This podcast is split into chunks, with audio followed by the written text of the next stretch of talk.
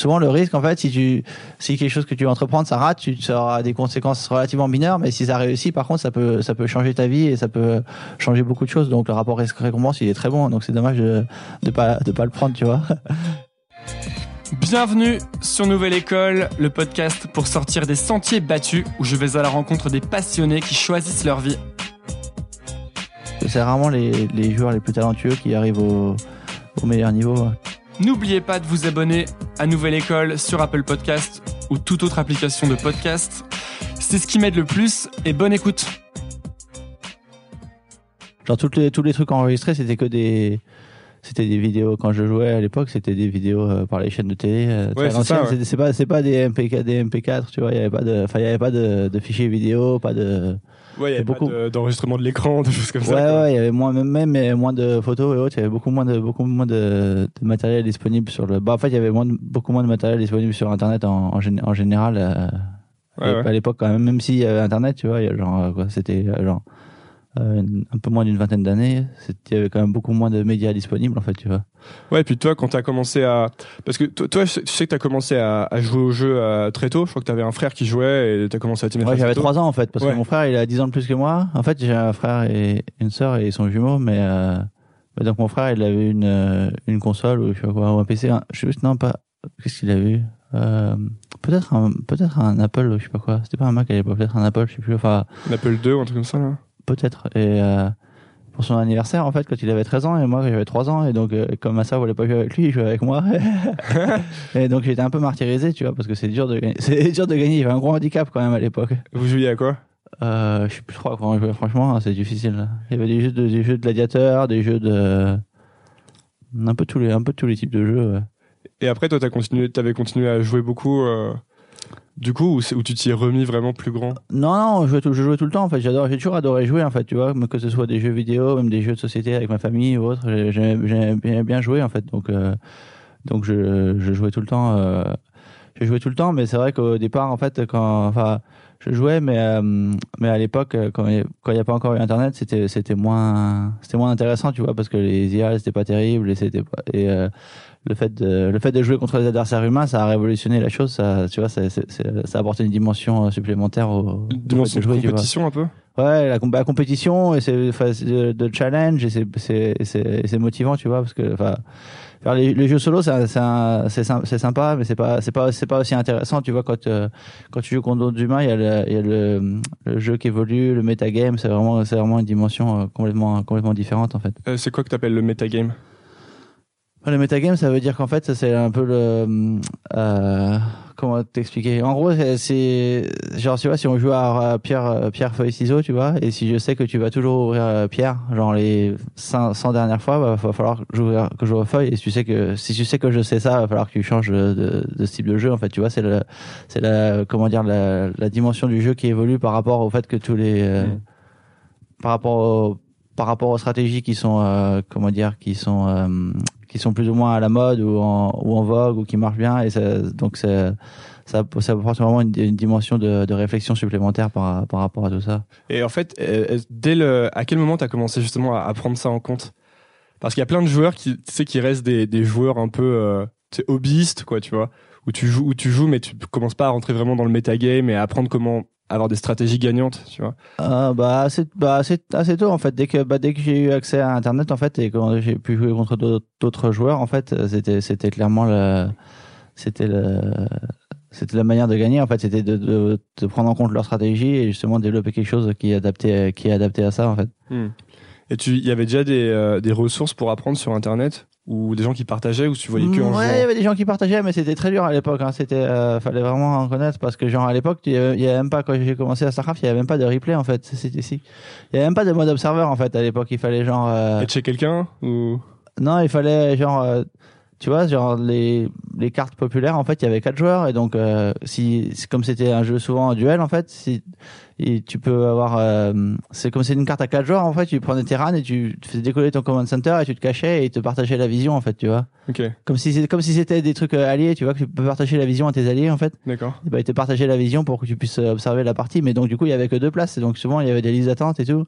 Fallait fallait connaître les joueurs parce que en fait si tu connaissais, comme fallait qu'ils t'invitent dans la partie, et après il fallait que fallait des fois il y avait des listes d'attente et tout, et donc il y avait beaucoup moins de, c'était beaucoup plus difficile de bah, d'étudier parce que t'avais, en plus tu pouvais regarder, mais t'avais pas, tu pouvais pas. Euh, maintenant c'est c'est des replays, tu peux mettre pause quand tu veux, tu peux tout. euh, Mm. Alors qu'à l'époque en fait c'était euh, c'était beaucoup plus dur de, il y avait beaucoup moins de ressources qu'il y avait enfin, il y avait ça mais il y avait, il y avait vraiment aucune ressource d'apprentissage en, en, en elle-même pour euh, pour être meilleur à, à Starcraft ou aux jeux vidéo en général je pense parce que de toute façon c'était quand même beaucoup moins beaucoup moins répandu même si Starcraft était un des jeux les plus populaires à l'époque c'était quand même beaucoup moins répandu dans Ouais, puis c'était nouveau.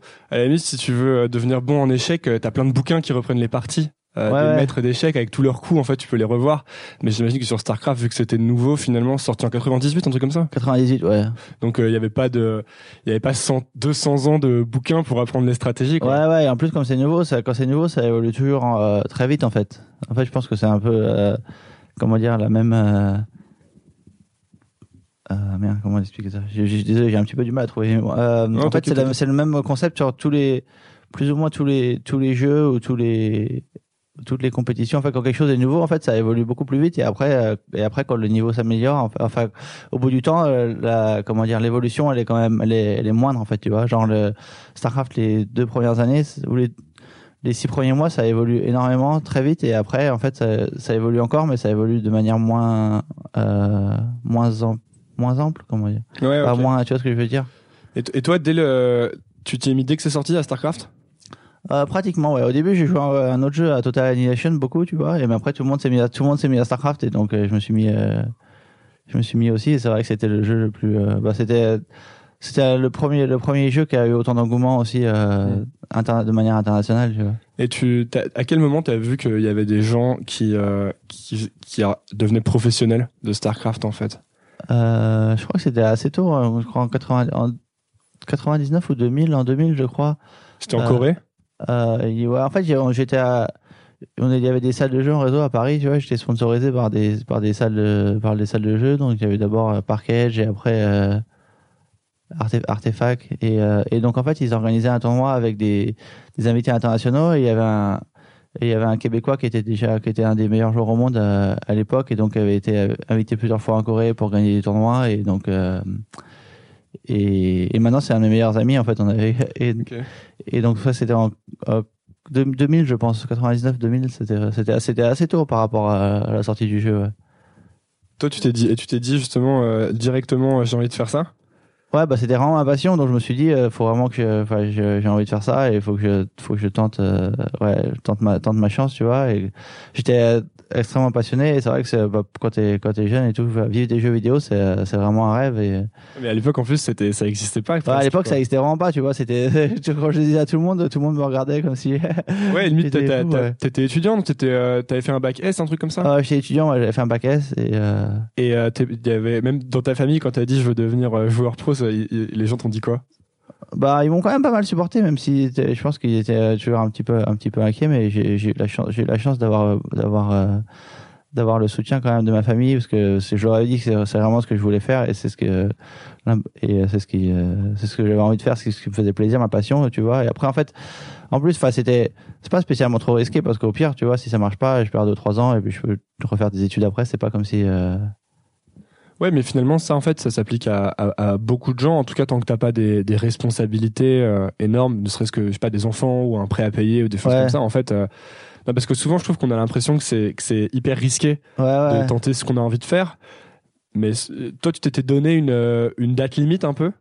Ouais, bah ouais, quelques quelques années, quelques années quoi, tu vois. Mais Ouais. euh, mais en vrai, c'est pas très, c'est pas risqué que ça en fait. Si tu prends en compte le le fait, euh, c'est- je pense que c'est bien pire d'avoir d'avoir d'avoir des regrets et de pas avoir essayé ce que ce que tu voulais, de, de pas avoir suivi ta passion, tu vois, et pas de pas avoir euh, tout donné pour ce que tu voulais ce que tu voulais faire et te, te dire euh, des années après, tu vois, ah, si j'avais fait si j'avais fait ça plutôt que de le faire et de éventuellement rater et euh, après reprendre quelque chose, tu vois, c'est pas Donc, ça te, faisait, ça te faisait pas peur de te lancer là-dedans à fond? Non, j'ai jamais très peur en fait. J'ai un peu optimiste, un petit peu optimiste en général, tu vois. Donc j'ai, enfin j'ai, ouais, j'ai pas, j'ai pas peur de prendre des risques dans certains domaines, tu vois. Dans certains domaines, j'ai un peu peur des, des, euh, comment dire, des hauteurs en fait. Mais j'ai, j'ai sauté de la tour de Macao aussi à 233 mètres là, dans le, Ah ouais? Ouais, le, c'est le, c'est plus haut saut, à l'élastique euh, au monde. T'as sauté, t'as, tu, mais tu viens pas de me dire que t'avais peur des Ah, j'avais un peu peur, de, j'avais un peu peur, Ouais, un peu normal, peur, non ouais. 230 Ouais, ouais. mètres. Ouais, en fait, c'est c'est stupide parce que tu vois, c'est pas du tout réaliste en fait. Parce que genre, euh, tu as trois câbles qui t'attachent et tout, il n'y a jamais eu d'accident. En fait, t'as aucune chance de. T'as as plus de chances de mourir en traversant la rue qu'en sautant l'élastique, à mon avis, tu vois. Mais c'est. Ouais, mais il y a quand même un, tout un facteur. C'est juste, euh. le fait que c'est. Ouais. C'est- euh, moi, moi, je crois que c'est vraiment des trucs que je pourrais jamais faire. C'est- ça me terrorise la, la hauteur, le de sauter dans le vide en fait. Ouais, mais une fois que tu le fais, ça va un peu mieux parce qu'avant, en fait, j'avais, j'avais aussi, euh, tu vois, des fois, j'étais chez, j'ai des potes qui ont eu des suites à Las Vegas, il y avait des balcons super hauts et tout, et je regardais, ça me faisait un peu euh, flipper d'être à côté. Et en fait, maintenant, ça va mieux. T'as moins peur des, des hauteurs des Ouais. balcons maintenant? Je suis, ouais, j'ai moins peur. J'ai pas, j'ai- j'aime pas spécialement, mais tu vois, c'est moins, euh, Et attends, moins inconfortable, on va dire. C'est moins, ouais.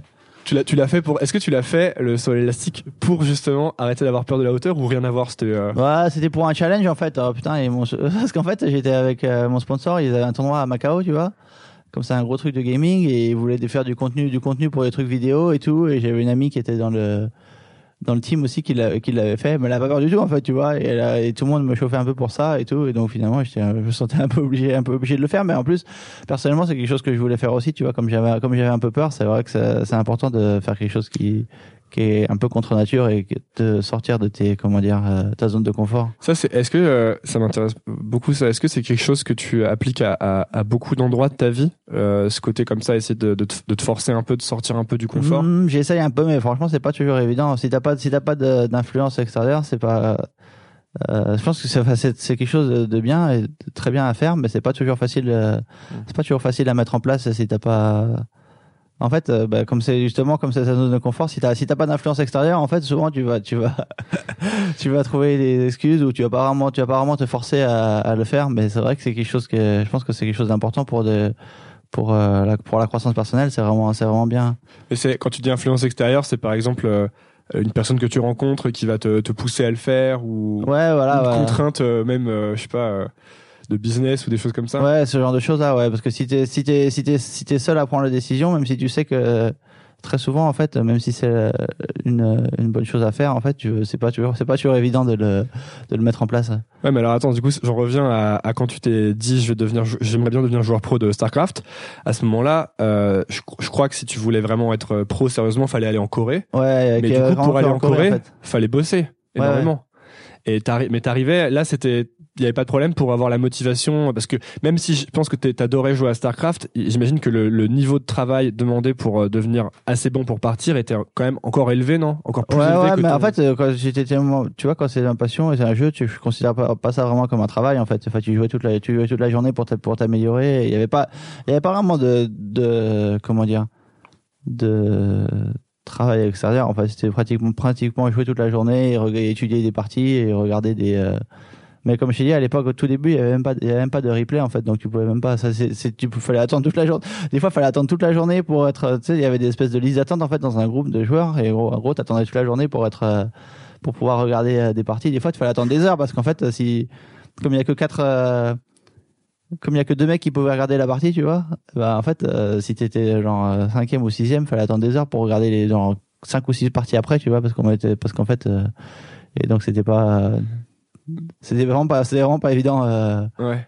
à l'époque. Des fois, il me fallait avoir deux comptes. En fait, quand j'étais dans une salle de jeu, en fait, tu mettais, tu laissais un compte en, en liste d'attente sur le, parce qu'en fait, c'est une espèce de channel privé, en fait, tu vois. Donc, tu mettais un compte sur les attentes et quand tu es en liste d'attente et si tu vas, si tu vas, si tu vas jouer une partie, en fait, tu peux, tu peux rater ton tour ou ils te font virer. Donc, tu mettais un PC pour regarder journées, et, un, euh, et un PC pour jouer.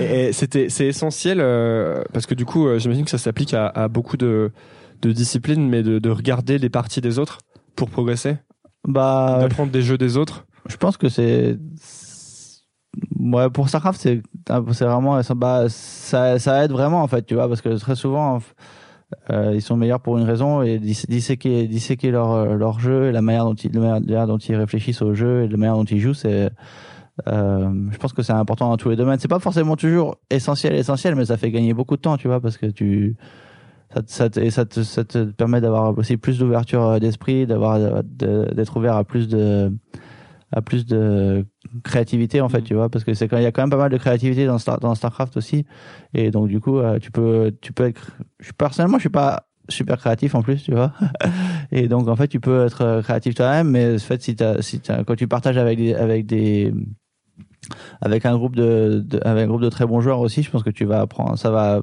ça va vraiment accélérer le processus euh, d'apprentissage à mon avis. Je pense que c'est pareil dans tous les domaines. Je sais que au poker c'est super important aussi de partager avec euh, avec des amis par rapport aux stratégies, aux, mains et autres. C'est très c'est très très important et c'est euh, c'est presque plus important au poker qu'à Starcraft parce que c'est moins hmm, c'est plus c'est un peu plus subjectif le poker. Tu vois, il y a rare, je sais pas si tu connais bien, mais il y a rarement de il y a rarement de, moves corrects. En fait, c'est c'est il y a pas mal de notions d'équilibre. En fait, il y a, pas, il y a pas de, il y a très rarement de move correct 100% du temps. Tu vois, il y a pas un, il y a pas un, move qui est bon et un move qui est mauvais. En fait, ça dépend de beaucoup de facteurs différents. Il y a beaucoup de facteurs euh, subjectifs comme la dynamique, euh, la dynamique de jeu, ce que, ce qu'on pense des autres joueurs, ce qu'ils pensent de nous et autres. Donc c'est, euh, alors Starcraft, Starcraft c'est un peu plus, comment dire, euh, c'est plus, comment, c'est plus manichéen tu vois c'est soit il y a, y a, des trucs qui sont vraiment pas bons à faire tu vois. Et après il y a il y a des trucs qui sont un peu subjectifs mais en général c'est c'est moins c'est moins subjectif si tu avais la connaissance parfaite de tout ce qui se passe sur la carte.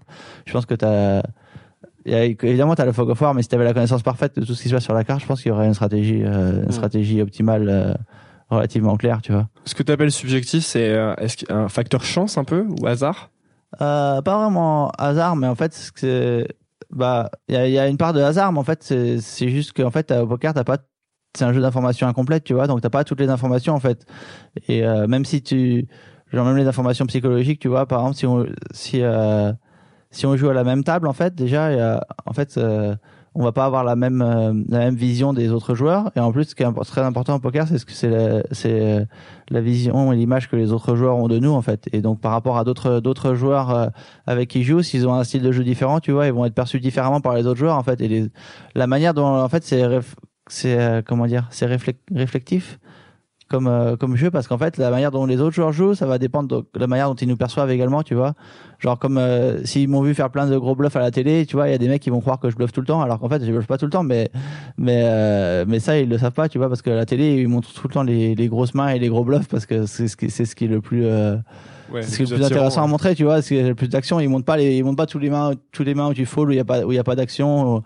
Ils montrent vraiment que les très gros coups. Et donc du coup, en fait, s'ils pensent que je bluffe plus souvent, ils vont, ils vont jouer très différemment contre moi, même si c'est pas la stratégie optimale euh, en général, tu vois ce que je veux dire. Alors que Starcraft, il y a, a, ça un petit peu, mais quand même, euh, quand même moins parce qu'en fait, euh, bah, le, jeu est plus, il n'y a, pas d'information incomplète dans la il y a un fog of war, mais il y a pas. Tu... Ce que t'appelles fog of war, c'est le fait que la carte soit cachée. Ouais, en fait, tu, bah, tu caches, tu, tu vois que ce que tu vois avec les unités, en fait. Donc, tu sais jamais exactement ce que l'autre fait, ce que l'autre fait, mais t'as une, t'as une idée, en fait. Euh, c'est là où il y a vraiment un point commun avec le poker, en fait. C'est que tu sais jamais exactement ce qu'il fait, mais tu peux extrapoler en fonction de, en fonction de, des parties qu'il a joué auparavant, en fonction des stratégies qui sont à la mode. C'est un proba en fait, c'est ça? Voilà, ouais, enfin, ouais, des probas et tu adaptes ça en fonction, bah, en fonction des, des, cartes et des stratégies à la mode et de la manière dont, dont l'adversaire joue et de ce que tu lui as montré, est-ce que ce qu'il pense comment comment tu vas t'adapter à, à, ça et autres. Et donc il y a plein de il y a plein de concepts, mais euh, mais au poker, encore c'est c'est vraiment beaucoup plus incomplet en fait parce que c'est c'est comment dire, il y a plus de plus de metagame encore au poker que à Starcraft. Tu vois, à Starcraft, genre si tu es vraiment très fort, en fait, tu peux utiliser une stratégie vraiment vraiment safe et tu fais vraiment attention et tu peux pas tu peux pas perdre en gros contre quelqu'un qui est qui est beaucoup moins fort. Alors qu'au poker, il y a aussi une, il y a aussi une part de hasard et c'est impossible c'est impossible d'utiliser une stratégie dans laquelle mm. tu vas avec laquelle tu vas tu vas tout le temps être euh, gagnant. toi, ça c'est c'est quelque chose qui t'attire le ce côté-là justement? Ouais, bah c'est intéressant parce que c'est vrai que c'est c'est c'est un jeu qui est en qui est en comment dire en évolution permanente également parce que parce que la manière de la manière de jouer elle évolue tout le temps et euh, même si même si maintenant elle évolue tout le temps au metagame maintenant en fait il y a de plus en plus de on utilise de plus en plus de comment dire de solver c'est quoi un solver en français? De euh, résoudre euh, euh ouais en fait il y a, y a, des programmes qui résoudent qui résoudent qui résoudent mathématiquement en fonction des situ en fonction des situations de jeu le, le le play parfait en général. Mais en fait, le play parfait, c'est jamais 100% en fait, tu vois. C'est genre, euh, dans cette situation, genre 60% du temps tu fais ça, 30% du temps tu fais ça, 10% du temps tu fais ça, parce que si tu fais toujours la même chose dans, une certaine situation, en fait, tu peux être, euh, tu peux être exploitable en fait. Tu En fait, le truc au poker, c'est d'avoir un jeu qui, qui n'est, c'est, il y a un débat d'ailleurs entre le jeu euh, exploitatif en fait, ce qui est, ce qui est à dire en fait le but c'est le poker il faut vraiment s'adapter beaucoup donc euh, tu t'adaptes aux faiblesses de tes adversaires en gros et si l'adversaire il il bluffe tout le temps par exemple ça c'est vraiment basique tu vois tu vas checker et tu vas le coller euh, beaucoup plus que s'il et s'il bluffe jamais, tu vas folder même les mains les plus fortes parce que tu sais que tu sais qu'il va jamais tu sais qu'il va jamais avoir de, de range euh, d'éventail de bluff dans ces situations là tu vois Donc il y a une grosse analyse euh, en fait psychologique des joueurs. Toi, tu passes beaucoup de temps à, à décortiquer les joueurs avant de jouer contre eux? Bah, avant de jouer contre eux, en fait, c'est très souvent, tu vois, t'es, t'es tiré, c'est tiré au sort quand tu joues au poker. Tu fais des tournois de genre 1000 joueurs et t'es tiré au sort d'une table de 9, donc tu peux pas vraiment.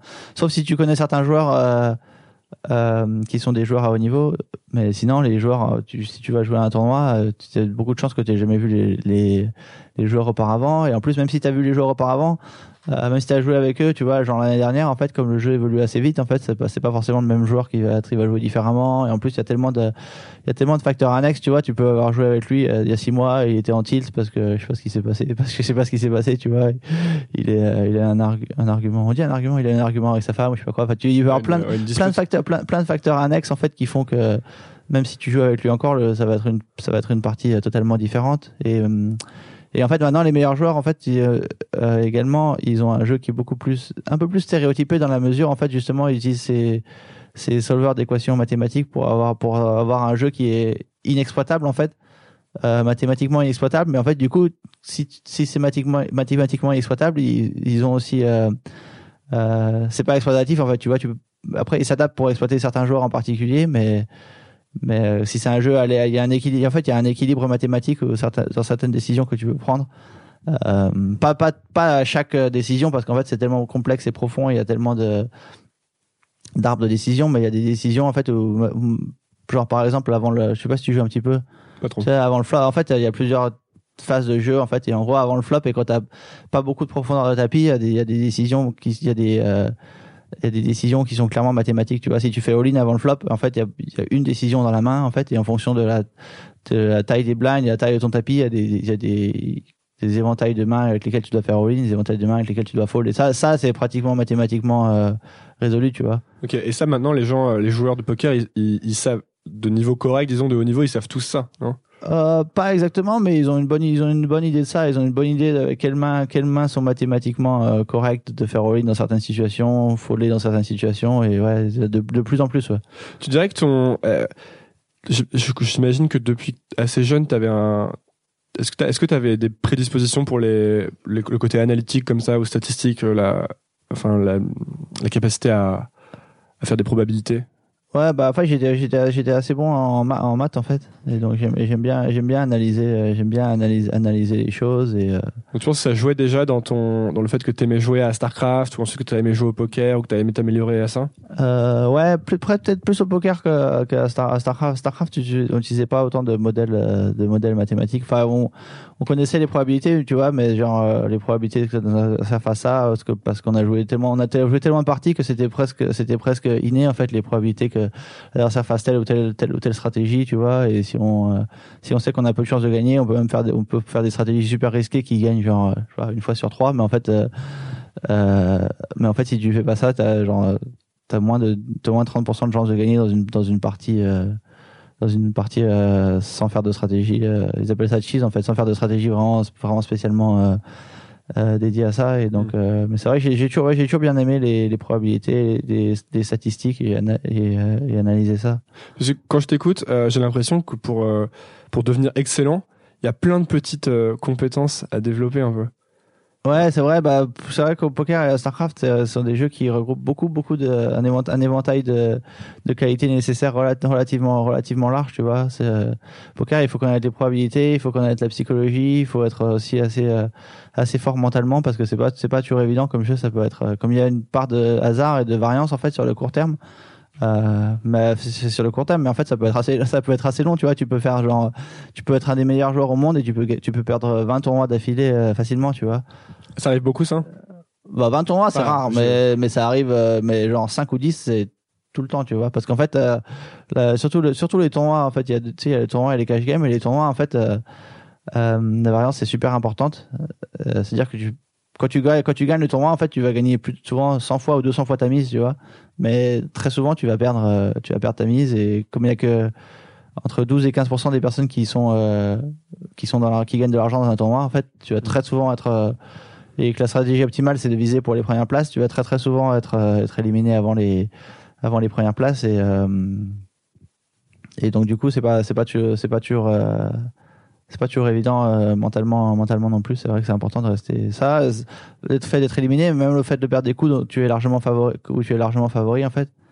Mais bon c'est aussi c'est aussi ce qui fait le c'est ce qui fait la popularité du poker. Donc parce qu'en fait tout le monde tout le monde a une réelle chance de gagner tu vois. Alors que à Starcraft en fait euh, si si les personnes euh, jouent euh, de manière amateur en fait ils ont pratiquement aucune chance contre les contre les pros tu vois Ouais, parce que notamment, j'avais vu, il y a des, il y a des- des trucs très concrets, comme euh, à StarCraft, il y avait le nombre d'actions par minute, ouais où les gens très bons euh, avaient énormément d'actions par minute, et les gens moins bons, beaucoup moins, en fait. Donc déjà, ça crée une énorme différence, non? Euh, ouais, une certaine. Bah, ouais, il y a un cap en fait. Enfin, il y a un cap nécessaire pour commencer à être, pour être pro. Et après, en fait, plus ça augmente, moins c'est.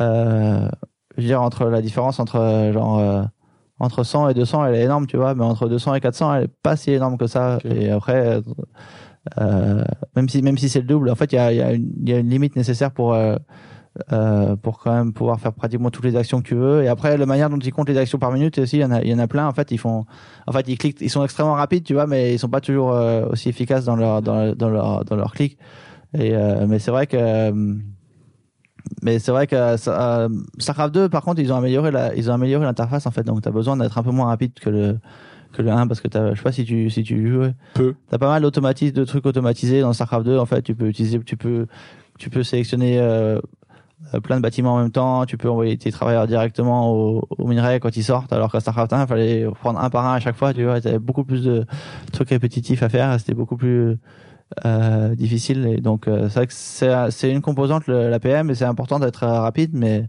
mais c'est pas forcément les joueurs les plus les plus rapides qui sont les meilleurs. Tu vois, à un certain à un certain palier, en fait, t'es relativement rapide. Je pense que dans StarCraft 1, ça devait être genre en 250, 300, tu peux faire pratiquement pratiquement toutes les actions que tu veux, tu vois, ça ça te- ça t'apporte pas. En fait, c'est plus un handicap si t'es c'est plus un handicap si t'es si t'es lent que un, un avantage réel si Ok. t'es de plus en plus rap- très, très rapide, tu vois.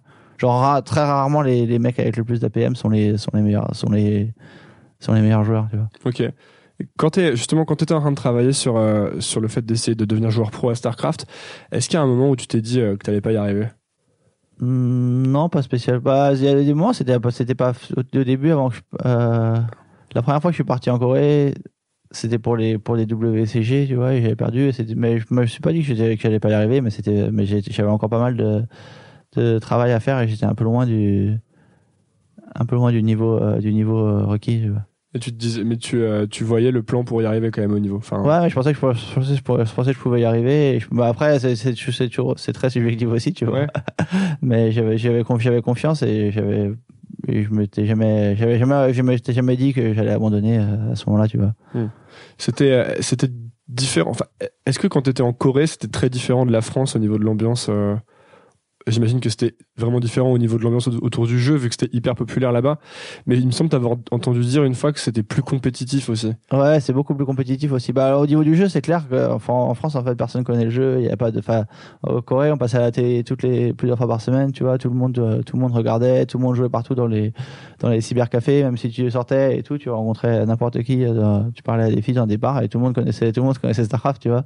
C'était vraiment euh, alors que alors qu'en France c'était vraiment un truc super niche et personne pratiquement personne connaissait ça à part Mm. quelques très très petites communautés et c'est vrai qu'après la Corée comme euh, ouais la, la société elle est extrêmement compétitive aussi et c'est vrai qu'ils sont beaucoup plus euh, beaucoup plus compétitifs que les Co- comment ça, du coup? que les Européens ou les Français tu vois genre en Europe ils disent souvent ouais l'important c'est de participer mais en fait euh, c'est pas très important l'important c'est vraiment c'est de c'est de gagner Enfin, ça va être de gagner. euh, ouais, de gagner ou au moins d'être le meilleur que tu puisses être, tu vois. Pas, tu peux pas, tu peux pas, euh, comment dire, euh, de manière, euh, ah merde, je sais plus, je, perds un peu mes mots des fois.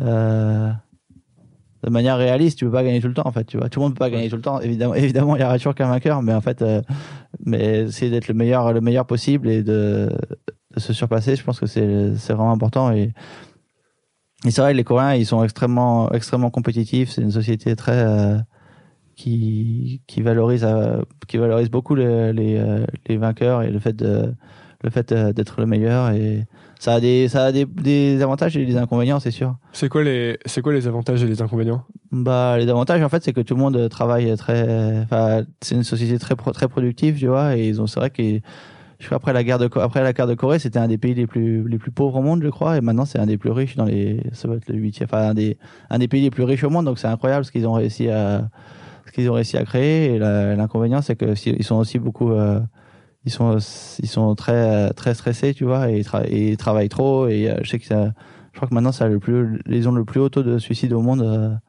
euh, avant avant le Japon même maintenant je crois tu vois donc c'est ah ouais ouais ouais donc c'est très dur de trouver les, de trouver l'équilibre. De trouver l'équilibre. Euh.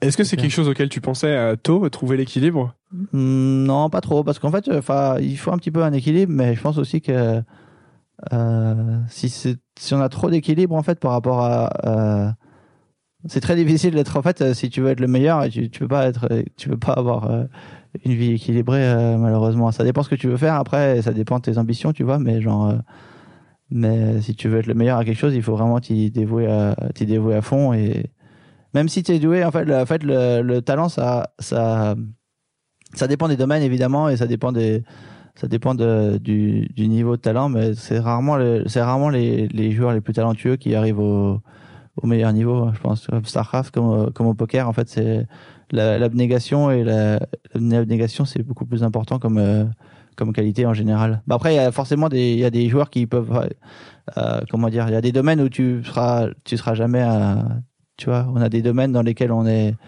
euh, des domaines de prédilection, des, des, domaines dans lesquels on, on peut être, euh, comment dire, euh, mais plus disposé. Ouais, prédisposé, tu vois. Genre, je suis pas très très bon avec les avec les sports ou avec les trucs euh, artistiques ou autres. En fait, après, et donc même si tu même si tu travailles beaucoup dans un domaine où c'est pas forcément très bon. Euh, c'est pas tout le monde qui peut être un des meilleurs à StarCraft, tu vois, mais je pense que les joueurs les plus doués, en fait, s'ils travaillent pas à StarCraft comme au poker, en fait, s'ils ont pas cette euh, cette volonté et cette euh, dédication, on dit dédication, détermination, détermination, détermination. La dédication, c'est l'application, non ou le... euh, ouais, abnégation, ou quelque chose comme ça. ouais, l'abnégation. Voilà, s'ils ont pas ça, eh ben en fait, il y en a plein qui, même s'ils sont très talentueux, qui qui gâchent leur talent en quelque sorte et qui sont pas les les meilleurs, tu vois ce que je veux dire. Ouais, ouais, je vois bien. Et mais toi, tu l'avais. Euh, est-ce que tu dirais que tu l'avais quand tu es arrivé en Corée déjà cette, cette abnégation-là? Ouais, ouais, bah avant même, avant même, parce qu'en fait, c'est vrai que juste pour partir en Corée, c'était très, c'était très difficile. partir en Corée, c'est pas trop difficile parce qu'il fallait juste, tu sais, il y avait des, World Cyber Games de Samsung. En fait, il fallait être dans les deux premiers euh, de chaque pays, en fait. Mm. Mais euh, partir en Corée pour être compétitif, pour être compétitif contre les Coréens, c'était extrêmement difficile. Bah justement aussi parce que les Coréens, ils ont cette euh, cette compétitivité ils s'entraînaient tous 10-12 euh, heures par jour, tu vois. Et donc en fait pour pour être au niveau contre eux, il faut faire euh, faut faire plus ou moins la plus ou moins la même chose. Et, et, toi, est-ce que quand tu étais en France, tu jouais tu pouvais jouer contre des Coréens ou tu jouais que contre des Français? À Starcraft Non, on pouvait jouer contre des Coréens, ouais, mais pas tout le temps parce qu'en fait ça dépend. Enfin, on jouait contre, on pouvait jouer contre des Coréens, mais des fois ça ça laguait, ça laguait un petit peu parce que les mm. connexions internet elles étaient pas elles étaient pas assez bonnes à, à l'époque, tu vois. Parce que le fait de euh, le fait de jouer peut-être euh, peut-être que les Coréens vu que c'était a priori les meilleurs, le fait en plus de pouvoir jouer entre eux, c'était peut-être aussi un avantage, non?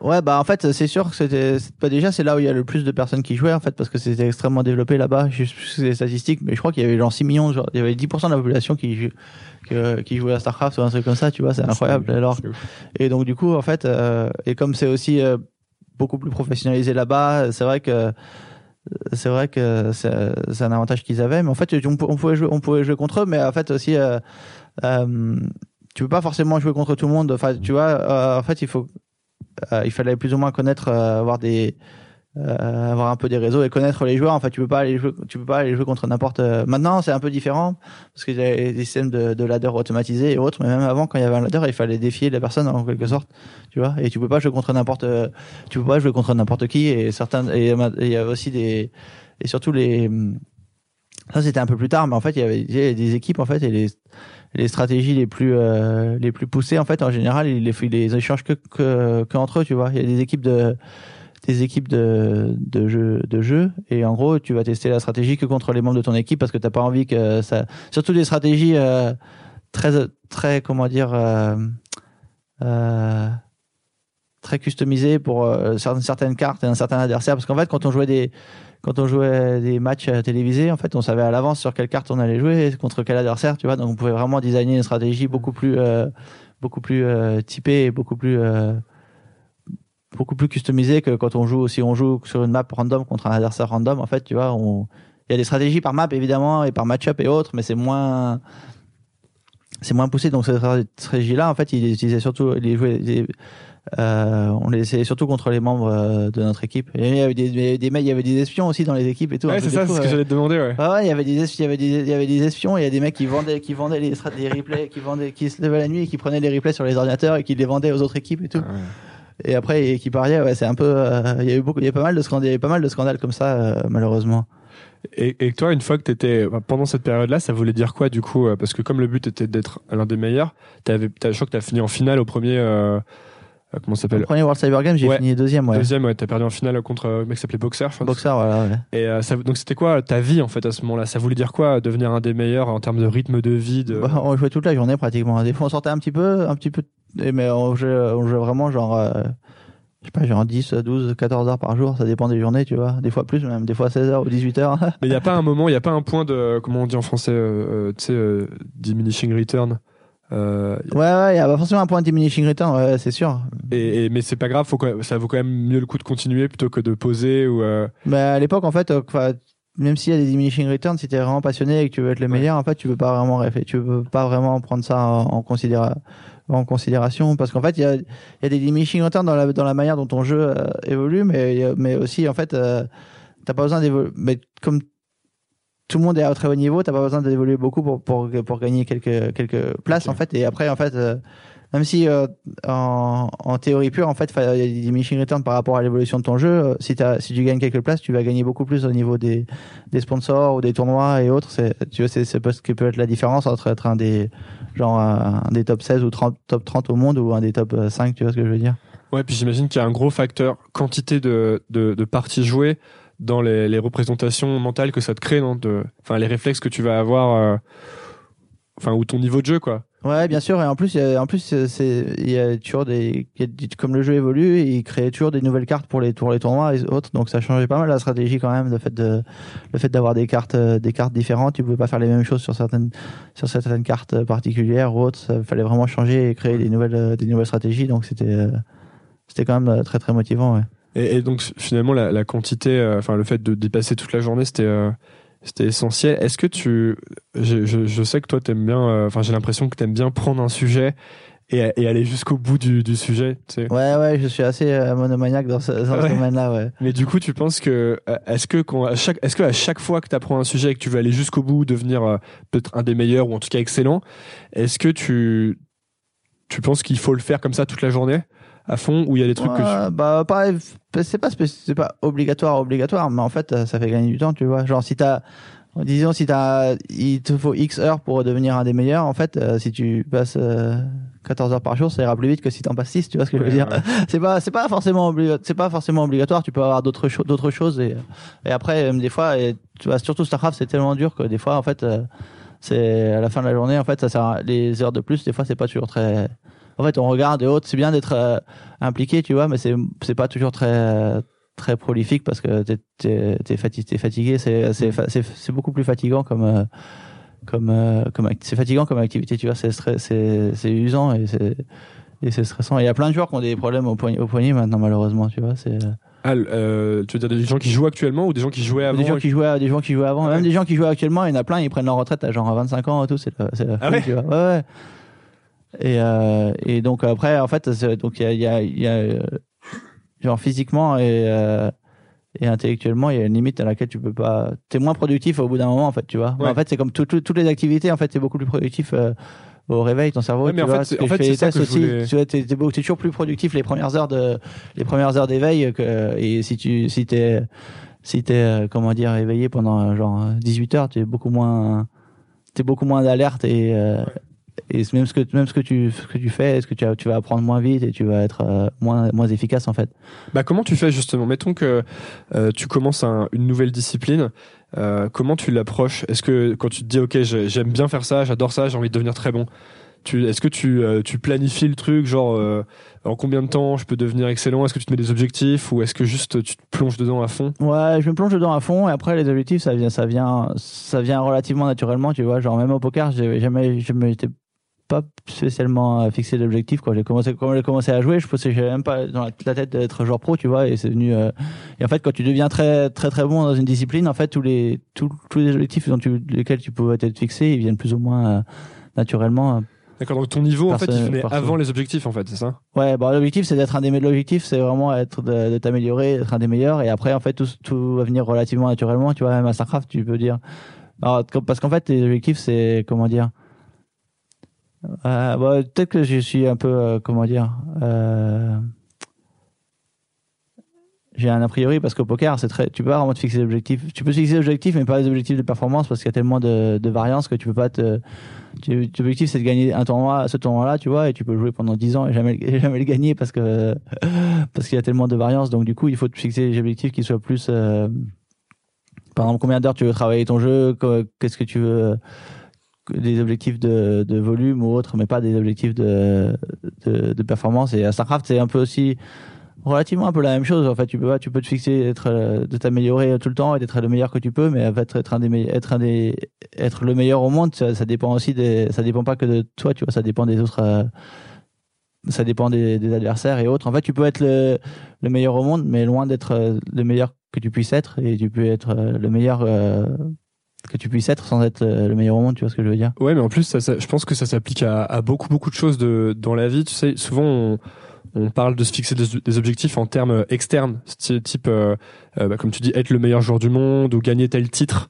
Et en fait, il y a beaucoup de facteurs qui font que tu peux pas, que, tout ne dépend pas de toi, tu vois.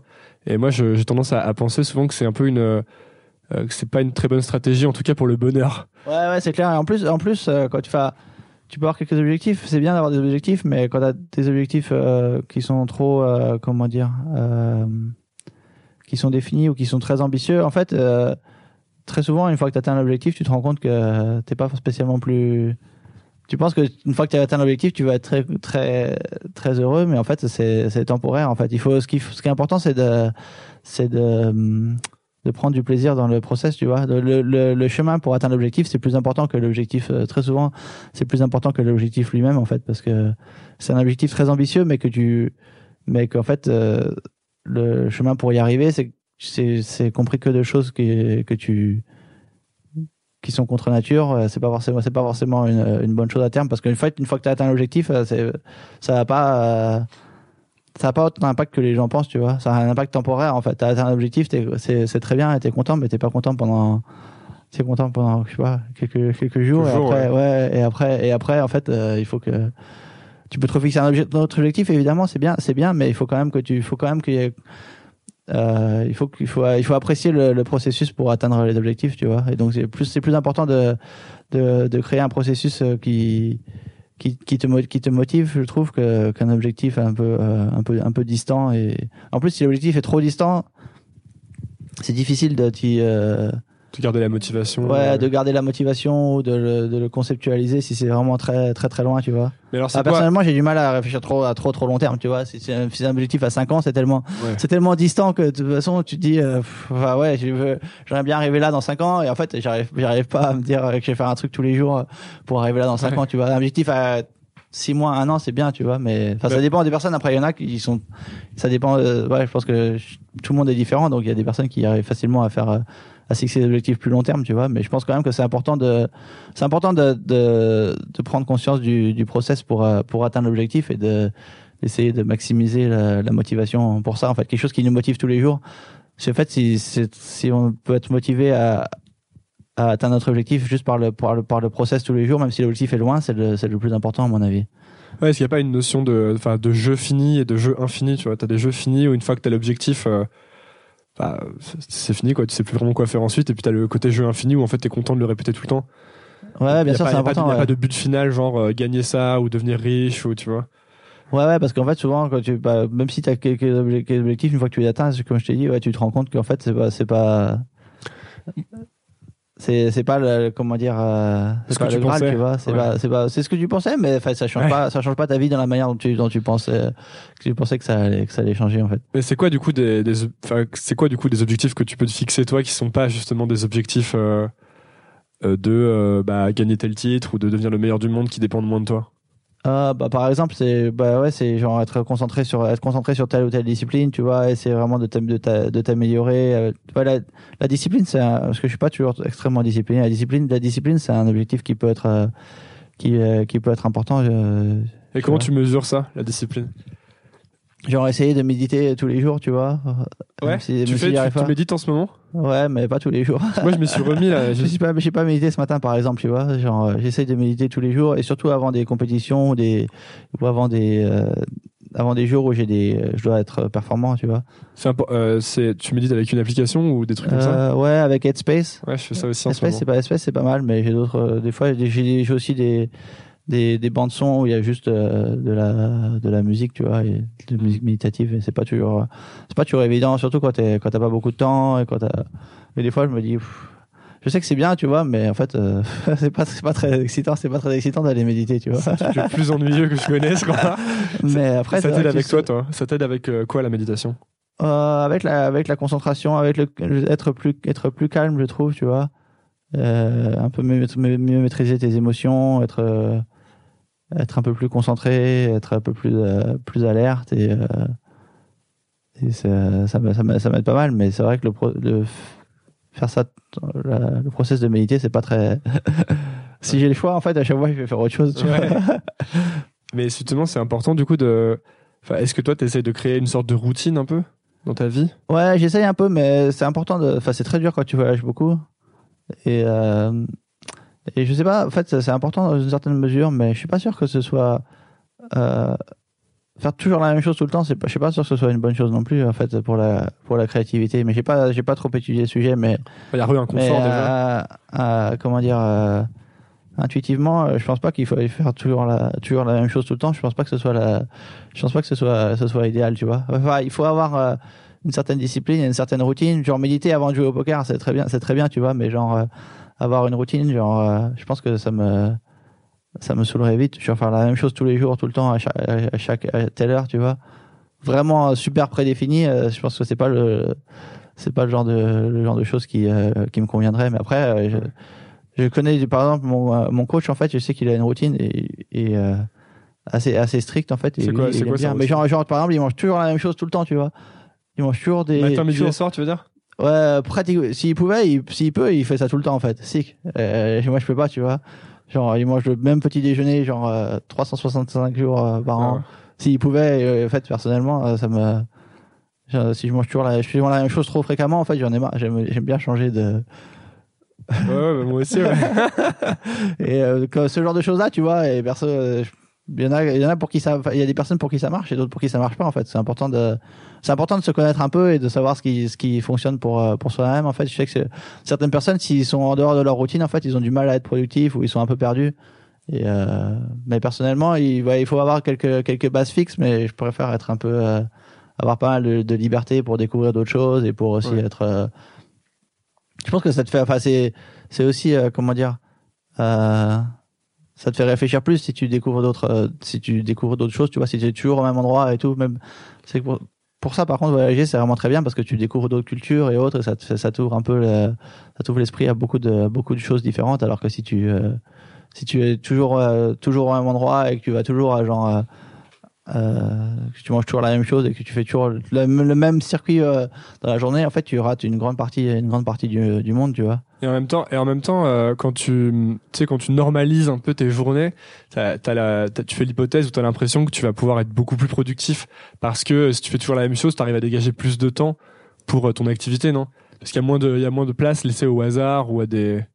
Euh, Ou à des ouais, dans, distractions. dans, dans une certaine, dans une certaine mesure, ouais. Après, tu peux planifier, mais en fait, euh, ouais, tu, c'est vrai que tu peux, euh, tu peux avoir une certaine routine et planifier dans, mais pas que ce soit non plus, euh, bah, en fait, euh, genre, tu vois, si je suis, si je suis à Prague, par exemple, je peux avoir une routine des, la semaine où je suis à Prague, en fait, et, et si jamais je voyage et je vais jouer au poker, ça va être un truc complètement, complètement différent, tu vois. Donc pas être, pas être euh, strict et fixe tout le temps, mais pouvoir l'adapter, pouvoir adapter en ouais, fait. je pense cadre. que s'adapter c'est important. Bah, c'est important. Dans, c'était important à Starcraft et c'est très important au poker et c'est important dans, dans la vie et de, parce qu'en fait il va toujours d'avoir, il va toujours y avoir des imprévus. Tu vois, tu peux jamais, tu peux jamais. euh, prévoir euh, prévoir ce qui va se passer et, euh, et avoir un plan trop strict en fait. C'est bien d'avoir un plan des objectifs et tout c'est très bien mais il faut toujours être euh, être capable de t'adapter parce qu'il va toujours y avoir des imprévus qui vont qui vont arriver je pense et donc si tu es capable de t'adapter un peu de manière plus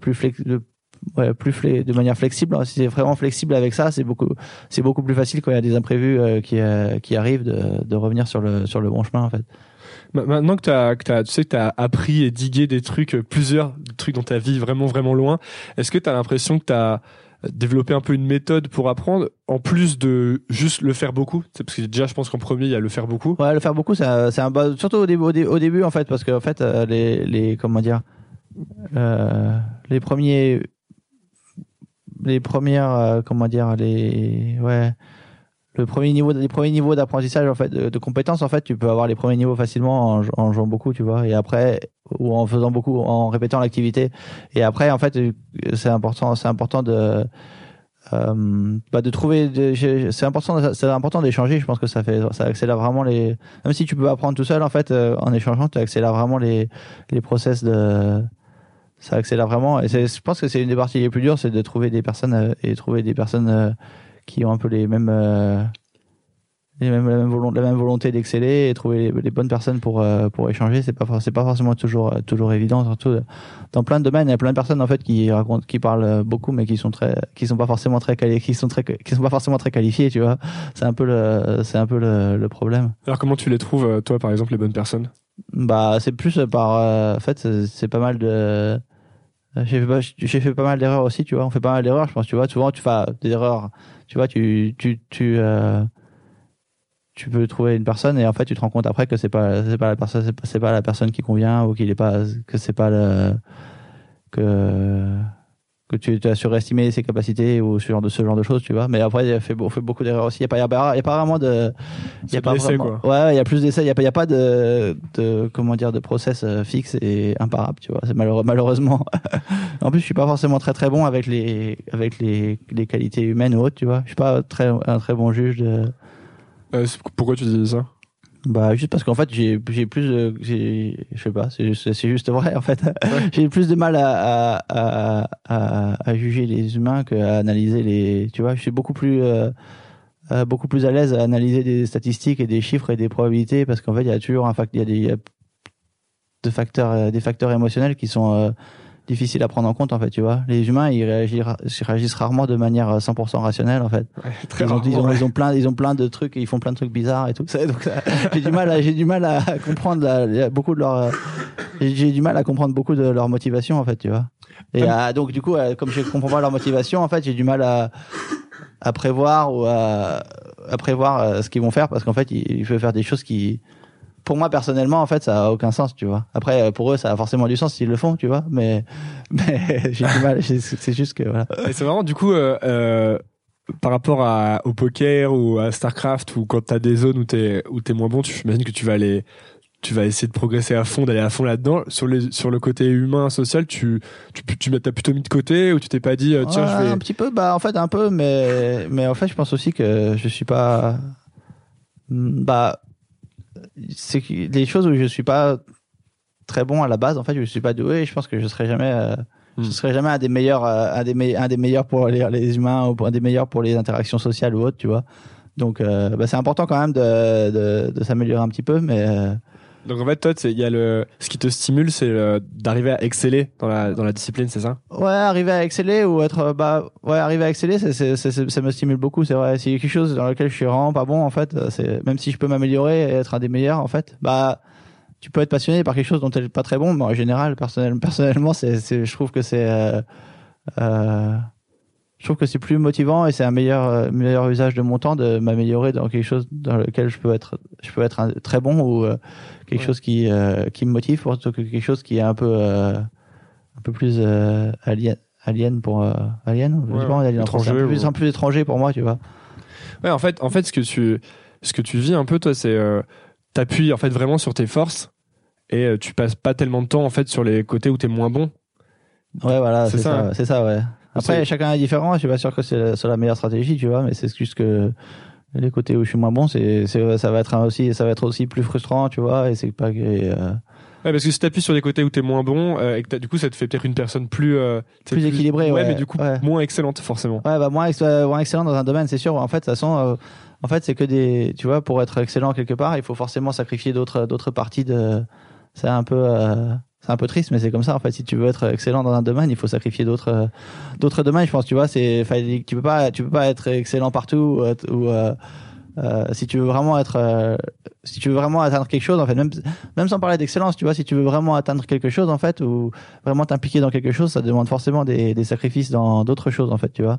Tu, tu, après, on, on l'internalise pas forcément comme ça parce que si on, si on, comment dire, euh, si on est vraiment passionné de quelque chose, en fait, on adore faire ça. En fait, et tu réfléchis, tu, tu prends pas en compte tous les sacrifices euh, externes que tu fais parce qu'en fait, c'est quelque chose que qui t'intéresse pas forcément, pas forcément à la base. Tu vois ce que je veux dire? Mais, mais tu peux pas être. euh, Enfin, surtout l'univers est tellement vaste, il y a tellement de domaines que tu peux pas être euh, euh, même pas excellent, mais juste genre, enfin, juste euh, impliqué, impliqué de manière euh, importante et juste euh, connaître beaucoup de domaines, c'est impossible en fait parce que y a des domaines tellement euh, tellement différents que Ouais, ouais.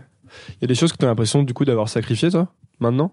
Mm, non, pas spécialement. Après, euh, je- ça m'a, c'est euh, c'est un sacrifice, mais en fait, si ça t'intéresse pas, c'est pas vraiment un sacrifice, tu vois. Genre des fois, genre, une émission de radio hier et les gens ils me parlaient de je sais plus qui, de, de personnalités. Je, je connais personne, tu vois. Je connais, je connais personne en France et je sais pas trop ce qui se passe. Euh, je sais un petit peu ce qui se passe, mais tu vois, je sais pas, je sais pas de manière approfondie euh, ce qui se passe. Euh, au monde je, s'il y a des scandales ou je sais pas quoi, c'est genre ça me ça me passe au-dessus un peu au-dessus de la tête et et après je sais pas, il y a forcément des choses que j'ai sacrifiées parce que c'est pour pour avoir pour avoir la carrière euh, que j'ai eue, tu vois, mais c'est mais ça me ça me dérange pas et en plus après en fait euh, de toute façon je peux tu enfin tu peux toujours euh, Le faire plus tard, tu tu peux toujours t'impliquer plus tard dans le- pas tout tout mais la plupart des choses à part à part les activités physiques tu vois je pense que tu peux quand même faire la tout ce qui est tout ce qui requiert pas un, un niveau d'activité physique très de compétition intense tu peux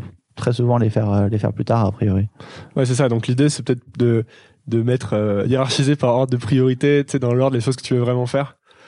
Euh, et, et quitte à faire des sacrifices, tu les, au pire, tu les laisses pour la fin, quoi. Ouais ça. ouais bah en plus en plus c'est même s'il y a des choses que tu veux faire en fait comme on évolue quand même tu vois je veux pas faire les mêmes choses quand j'avais 20 ans que maintenant et dans dans 10 ou 20 ans je voudrais faire d'autres choses également tu vois donc c'est pas euh, les choses les ouais ce que ce que ce que t'as ce que t'as envie de faire et ce qui te motive ça, ça évolue en fonction ça évolue en fonction du temps euh, du temps également en fait tu vois donc Mm. tu peux pas dire que ouais, j'aurais bien aimé faire, faire ça avant et être meilleur là-dedans mais en fait euh, euh, parce que c'est ce que tu veux faire maintenant tu vois mais genre il y a 10 ans tu t'en fichais tu t'en fichais de, de cette particu de ce particulier de ce domaine particulier en Ouais. fait et donc du coup c'est du coup c'est tu peux pas tu peux pas vraiment réfléchir comme ça parce qu'en fait t'aurais jamais fait ça il y a 10 ans je sais pas ça t'intéressait pas quelque chose qui t'intéresse maintenant je suis sûr qu'il y a plein de choses qui t'intéressent maintenant et il y a 10 ans tu Ah oui, complètement. tu- donc tu peux pas te dire ah, si j'avais fait, si j'avais fait ça il y a 10 ans mais en fait il y a 10 ans tu il y a 10 ans tu tu Mais tu arrives toi justement à, à pas à, à pas être trop dans l'anticipation du futur ou dans le ou penser au passé?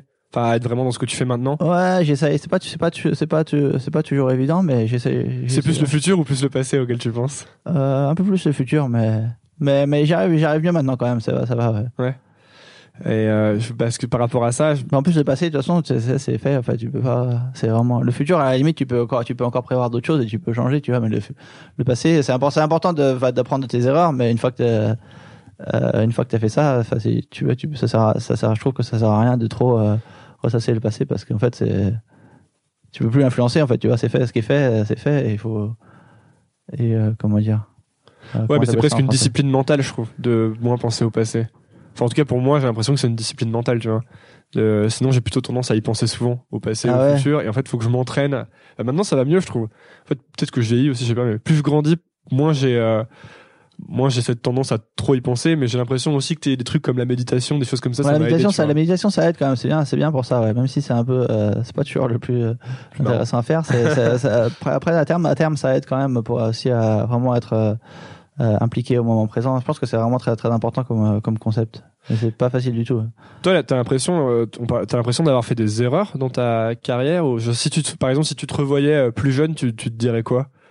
Des erreurs dans ma carrière, je sais pas, pas vraiment dans la dans la gestion de carrière, mais mais j'ai forcément fait des j'ai forcément fait des erreurs. J'ai fait pas mal d'erreurs, mais après en fait, euh, euh, de toute façon, si j'étais, si je me voyais jeune, en fait, je, je, je m'écouterais pas. Tu vois, si tu fais pas ces erreurs-là, en fait, je pense qu'il y a des erreurs qu'il faut faire.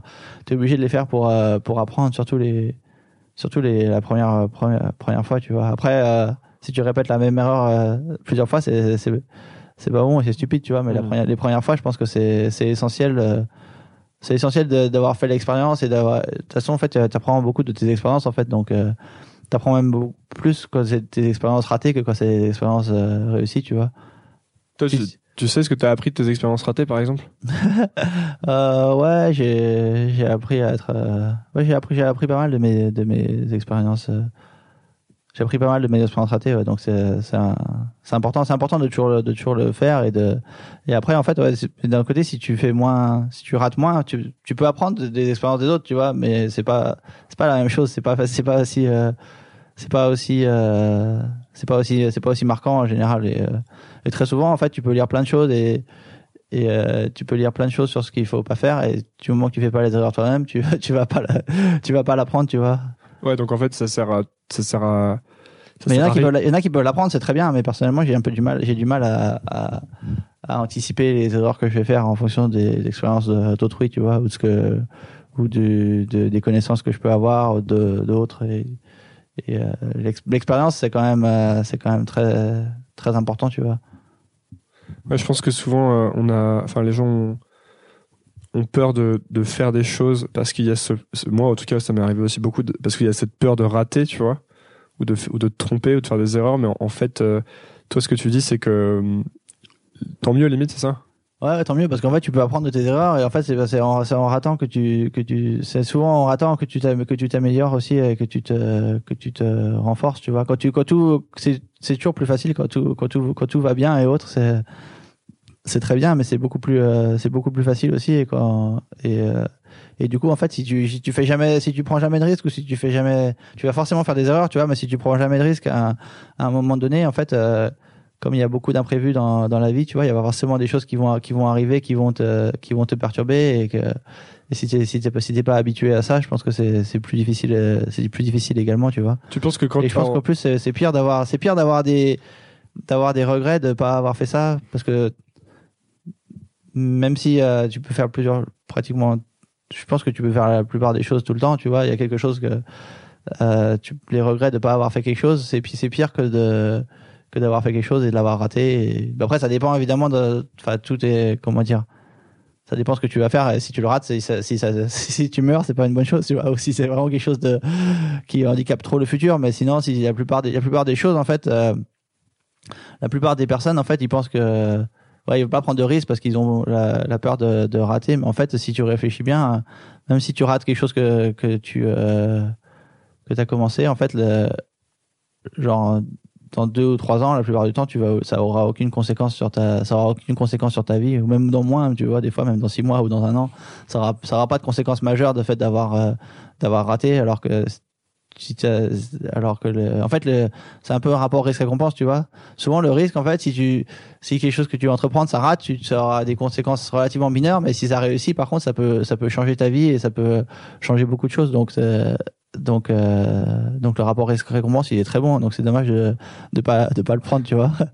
Et tu dirais que justement, à force de, de prendre des risques, ou en tout cas de se mettre dans des situations d'inconfort ou d'incertitude, est-ce que justement tu deviens meilleur pour euh, bah, gérer les problèmes plus tard quand ils arrivent ou l'incertitude quand elle arrive plus tard? Euh, ouais, dans un certain sens. Bah, en fait, euh, déjà, j'ai beaucoup plus de, en, quand tu fais ça, en fait, et si tu prends en compte la, la variance, en fait, il y a beaucoup de variance dans la vie, tu vois, et donc du coup, tu peux, euh, tu peux avoir un, un plan et, et, ce, et la manière dont tu penses que ça va se dérouler, mais en fait, très souvent, ça se déroule de manière différente, en fait, et il y a tellement d'incertitudes partout, dans tout, dans tous les, dans tous les aspects de la vie, en fait, que si t'es un peu conscient de ça, déjà, tu sais très bien que, en fait, euh, bah, ça revient un petit peu à la méditation, tu vois. Il faut un peu accepter les choses parce qu'en fait, il y a trop d'incertitudes pour que tu puisses euh, tout contrôler, tu vois. Donc, tu vas essayer de faire quelque chose. Il faut être conscient qu'il va, il peut y avoir une déviation et il va forcément y avoir des déviations dans plein, dans plein d'aspects. Et donc, euh, accepter, accepter ça de manière, euh, de manière neutre, tu vois, c'est, aussi, euh, c'est aussi important. Mais en fait, si tu en es conscient à l'avance, déjà, c'est beaucoup plus facile parce qu'en fait, tu sais que à n'importe quel moment, presque tout peut, presque tout peut t'arriver. Et donc, du coup, comme si t'es conscient de ça, c'est beaucoup plus facile de l'accepter et de s'adapter à ce qui va, ce qui va arriver que si t'as une vision un peu plus, euh, un peu plus rigide, tu vois, et que tu veux que les choses soient d'une certaine manière. Et c'est ce que je faisais un peu quand j'étais plus jeune. Tout le monde veut, toujours que ce soit d'une certaine manière, mais en fait, euh, c'est rarement, c'est rarement exactement comme on veut, tu vois. Et en fait, il y a tellement de choses qui, qui, qui se passent que, qui, ça sert à rien de, comment dire, d'essayer de de trop changer les c'est bien de changer les choses tu vois mais il y a des choses il y a des choses que tu peux pas changer les imprévus il faut les il faut les accepter et après faire avec le, du mieux possible. Tu veux dire les aléas de la vie par voilà, exemple les aléas de la vie pareil mais c'est dans tous les c'est dans la vie mais c'est dans tous dans tous les domaines en fait tu vois il y a des aléas il y a une une variance des aléas au poker à Starcraft dans la vie dans tout dans, dans tous les domaines en fait et donc euh... tu veux dire que tu as appris à, à lâcher un peu le contrôle c'est ça? Enfin à, lâcher le désir de contrôler les choses ou? Ouais bah, même si c'est pas contrôler les choses c'est le désir de que les choses soient d'une certaine manière en fait.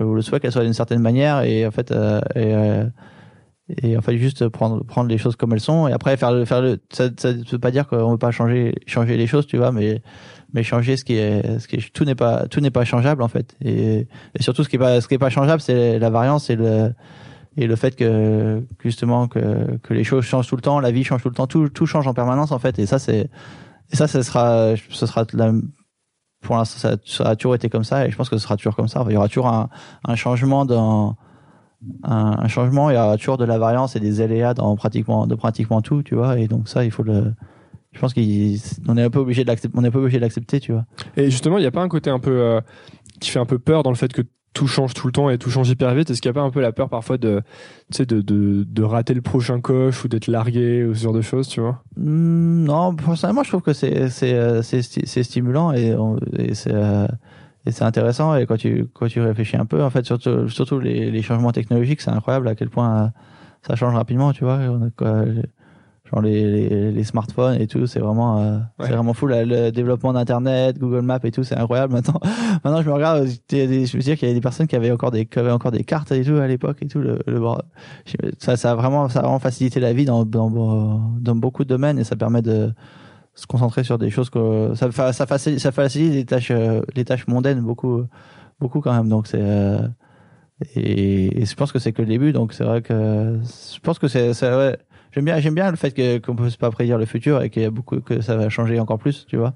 Et que ça change en permanence. J'imagine qu'il y a genre euh, dans les genre au Moyen Âge tu vois la, vie des personnes elle changeait jamais en fait. Genre euh, la, vie de mes de mes grands-parents ou de, mes petits-fils ce serait exactement la même pendant genre 500 ans tu vois.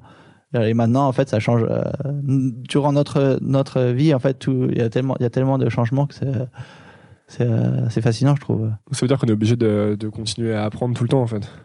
Ouais, on est obligé, on est obligé d'apprendre tout le temps, c'est vrai. Mais après, il y a des changements qui sont juste, en fait, c'est pas des changements que, comment dire, on n'est pas obligé d'apprendre d'apprendre ouais on est obligé d'apprendre personnellement je trouve que c'est une bonne chose d'apprendre tout le temps et s'améliorer mais après il y a des il y a des changements juste qui vont se passer sans qu'on soit sans qu'on soit obligé de d'apprendre les le fonctionnement de surtout maintenant en fait de plus en plus je pense tu vois il y a plein d'objets de technologies qu'on utilise. En fait on sait pas vraiment comment on sait pas vraiment comment ça marche. Les, les... c'est tellement c'est tellement complexe en fait que que c'est tellement complexe que c'est impossible de connaître euh, ouais. tout en fait tu vois. Enfin de, de, plus en plus en fait je pense que c'est d'ailleurs euh, comment dire une tendance dans dans l'humanité en fait c'est qu'on est de plus en plus spécialisé mais genre de plus en plus tout le temps tu vois et genre, euh, genre, je sais pas, il y a genre, il y a 10 000 ou 20 000 ans, en fait, on faisait tout, chaque personne pouvait faire tout ce qu'il fallait faire dans, dans notre vie, tu vois. Et maintenant, en fait, euh, de plus en plus, en fait, il y a une personne, elle est extrêmement compétente dans un domaine, en fait, et se spécialise dans un domaine professionnel, professionnellement, en fait. Et tout le reste, en fait, on, on sait pas du tout, euh, si on devait recréer l'univers dans lequel on vit, en fait, c'est. ce que faire du pain ou construire une, une ouais, table. Ouais. C'est construire, construire des, des, c'est impossible, tu vois. Je pense que du coup que c'est une, une, que c'est une avec à cause de cette tendance ou grâce à cette tendance, tu penses que c'est une bonne stratégie de se spécialiser? Euh, Bah, je pense que c'est là où on a le plus de comment dire.